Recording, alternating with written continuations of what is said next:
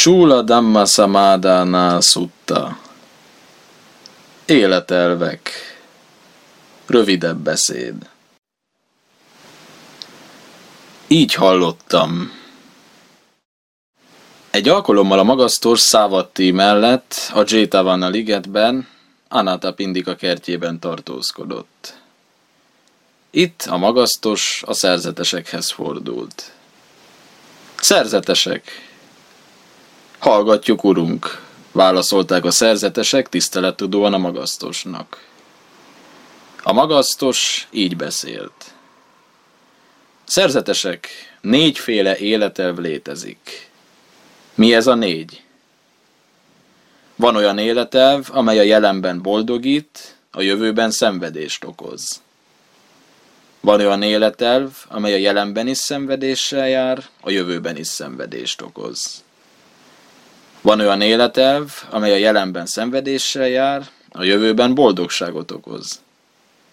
Van olyan életelv, amely a jelenben is boldogít, a jövőben is boldogságot okoz.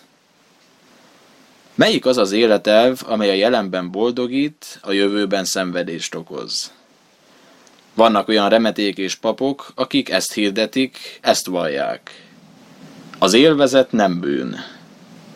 Elmerülnek az élvezetekben, felkötött hajú apácák társaságában szórakoznak, és így beszélnek. Ugyan miért mondják azok a tiszteletre méltó remeték és papok, hogy át kell látni az élvezeteken, miért hirdetik a lemondást az élvezetekről, jövendőbeli veszedelmet sejtve az élvezetekben? Hiszen öröm ezt a fiatal, hajlékony, pihés apácát megölelni. Így beszélnek, és elmerülnek az élvezetekben. Ha elmerültek az élvezetekben, testük pusztulása után, haláluk után mélyre buknak, rossz útra, nyomorúságba, pokolba kerülnek. Ott fájdalmas, keserves, kínos gyötrelmeket szenvednek. Ekkor így szólnak. Azok a tiszteletre méltó remeték és papok ezért mondták hát, hogy át kell látni az élvezeteken, ezért hirdetik a lemondást az élvezetekről, ezt a jövendőbeli veszedelmet sejtik az élvezetekben. Íme, mi most az élvezetek miatt, az élvezetek következtében fájdalmas, keserves, kínzó gyötrelmeket szenvedünk. Olyan ez szerzetesek, minthogyha a nyár utolsó hónapjában egy élősdi folyandár megérlelné termését, és magja egy szálafa tövébe hullana.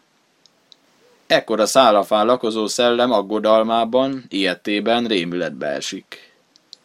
Azonban a szálafán lakozó szellem barátai és ismerősei, rokonai és hozzátartozói, a liget istenei, az erdei istenségek, a fák istenei, a bokrok, cserjék, füvek istenei összegyűlnek, körüljegyülnek, és így nyugtatgatják. Ne félj, kedvesem! Ne félj, kedvesem! Lehetséges, hogy ezt a folyandármagot egy páva bekapja, vagy egy őz megeszi, vagy erdőtűz elégeti, vagy favágók felszedik, vagy hangyák elviszik, vagy lehet, hogy nem csírázik ki. Ám a folyandár magját nem kapta be páva, nem ette meg őz, nem égette el erdőtűz, nem szedték fel favágók, nem vitték el hangyák, és kicsírázott. Az esős évszak záporaitól kihajtott, a hajtás megerősödött, fiatal, hajlékony, pihés, lenge folyandár lett belőle, és felkapaszkodott a szálafára. Ekkor a szálafán lakozó szellem így gondolkozott. Miért is nyugtatgattak összegyűlve, körémgyűlve kedves barátaim és ismerőseim, rokonaim és hozzátartozóim, a liget istenei, az erdei istenségek, a fák istenei, a bokrok, cserjék, füvek istenei, jövendőbeli veszedelmet sejtve folyandármakban. Ne félj, kedvesem, ne félj, kedvesem! Lehetséges, hogy ezt a folyandármagot egy páva bekapja, vagy egy győz megeszi, vagy erdőtűz elégeti, vagy favágók felszedik, vagy hangyák elviszik, vagy lehet, hogy nem csírázik ki. Hiszen öröm ezt a fiatal, hajlékony, pihés, lenge folyandárt megölelni. Az azonban körülfonja a szálafát, körülfonja, és fent elterebélyesedik rajta, elterebélyesedik rajta, és sűrűn behálózza, sűrűn behálózza, és a szállafa hatalmas törzsét kiszikkasztja. Ekkor a szálafán lakozó szellem észbe kap. Hát ezért nyugtatgattak összegyűlve, körém gyűlve kedves barátaim és ismerőseim, rokonaim és hozzátartozóim, a liget istenei, az erdei istenségek, a fák istenei, a bokrok, cserjék, füvek istenei, jövendőbeli veszedelmet sejtve a folyandármagban. Íme, én most a folyandármag miatt fájdalmas, keserves, kínzó gyötrelmeket szenvedek. Ugyanígy vannak azok a remeték és papok, akik ezt hirdetik, ezt vallják. Az élvezet nem bűn, és elmerülnek az élvezetekben, felkötött hajú apácák társaságában szórakoznak. Erről az életelvről mondják szerzetesek, hogy a jelenben boldogít, a jövőben szenvedést okoz. Melyik az az életelv, amely a jelenben is szenvedéssel jár, a jövőben is szenvedést okoz? Vannak mesztelenül járó remeték, akik rendszertelen életet élnek, kezüket nyelvükkel tisztogatják, nem fogadnak el meghívást, marasztalást, adományt, felajánlást, megvendégelést, nem fogadnak el semmit kettesben étkezőktől, terhes asszonytól, szoptatós anyától, férfitól, jövő nőtől, vagy onnét, ahol kutya van a közelben, ahol legyek röbdösnek. Nem esznek halat, húst, nem isznak bort, pálinkát. Egyetlen házba térnek be alamizsnáért, és egy marokkal fogadnak el. Két házba térnek be alamizsnáért, és két marokkal fogadnak el. Hét házba térnek be alamizsnáért, és hét marokkal fogadnak el. Egyetlen hívő adományaiból élnek, két hívő adományaiból élnek, hét hívő adományaiból élnek. Napjában egyszer esznek, másodnaponként esznek, hetednaponként esznek, félhavi bőtölésig menő, szigorú önmegtartóztatást folytatnak. Vadnövényekkel táplálkoznak, kölessel, rizssel, gabonaszemekkel, szittyóval, növények szárával és nedvével táplálkoznak, szezámmaggal, fűvel, tehéntrágyával, gyökerekkel, bogyókkal, hullott gyümölcsel táplálkoznak. Kendervászon ruhába öltöznek, daróc ruhába öltöznek, hullákról lehúzott leplekbe öltöznek, szemétdombról felszedett rongyokba öltöznek, faháncs ruhába öltöznek, antilop bőrbe öltöznek, sásfonattal övezik magukat, háncsa lövezik magukat, fakéreggel övezik magukat, emberhajból szőtt köntöst viselnek, lószőrből szőtt köntöst viselnek, bagolyszárnyat öltenek magukra.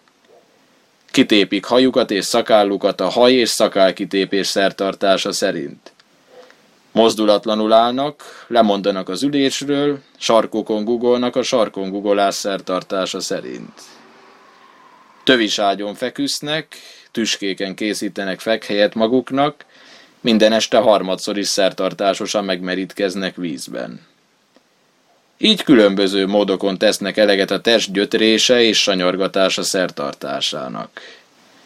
Testük pusztulása után, haláluk után mélyre buknak, rossz útra, nyomorúságba, pokolba kerülnek. Erről az életelvről mondják szerzetesek, hogy a jelenben is szenvedéssel jár, a jövőben is szenvedést okoz. Melyik az az életelv, amely a jelenben szenvedéssel jár, a jövőben boldogságot okoz? Vannak olyanok, akik természetüktől fogva vad szenvedélyek rabjai, és szenvedélyük állandó szenvedést és bánatot okoz nekik. Természetüktől fogva vad gyűlölet rabjai, és gyűlöletük állandó szenvedést és bánatot okoz nekik. Természetüktől fogva vad téveigések rabjai, és téveigésük állandó szenvedést és bánatot okoz nekik. Ők azonban, bár kínlódva és szenvedve, bár könnyes arccal és jajgatva, de erényes, tiszta, önmegtartóztató életmódot folytatnak. Testük pusztulása után, haláluk után jó útra, égi világba kerülnek. Erről az életelvről mondják szerzetesek, hogy a jelenben szenvedéssel jár, a jövőben boldogságot okoz. Melyik az az életelv, amely a jelenben is boldogít, a jövőben is boldogságot okoz? Vannak olyanok, akik természetüktől fogva mentesek a vad szenvedélyektől, és nem okoz nekik állandó szenvedést és bánatot a szenvedély. Természetüktől fogva mentesek a vad gyűlölettől, és nem okoz nekik állandó szenvedést és bánatot a gyűlölet. Természetüktől fogva mentesek a vad téveigésektől, és nem okoz nekik állandó szenvedést és bánatot a téveigés. Minden vágytól távol, minden bajtól távol, e távol maradásuk szülte, elmérkedve elgondolkozó, boldog örömben, az első révület állapotába jutnak. Majd az elmélkedést és gondolkozást feladva elérik a belső nyugalmat, az elmélkedés és gondolkozás nélküli, feloldódásból fakadó, boldog örömet, a második révület állapotába jutnak. Majd az örömről is lemondva, egykedvűen, az emlékezést és tudatot összpontosítva azt a boldogságot érzik testükben, amelyről az igaz emberek ezt mondják. Az egykedvűen emlékező boldogan él. A harmadik révület állapotába jutnak. Majd a boldogságon túljutva és a szenvedésen túljutva, az egykori vidámság és bánat megsemmisítése után elérik a szenvedés nélküli, boldogság nélküli, egykedvű és tiszta emlékezést, a negyedik révület állapotába jutnak. Testük pusztulása után, haláluk után jó útra, égi világba kerülnek. Erről az életevről mondják szerzetesek, hogy a jelenben is boldogít, a jövőben is boldogságot okoz. Íme szerzetesek, ez a négy életelv létezik. Így beszélt a magasztos. A szerzetesek örömmel és elégedetten hallgatták a magasztos szavait.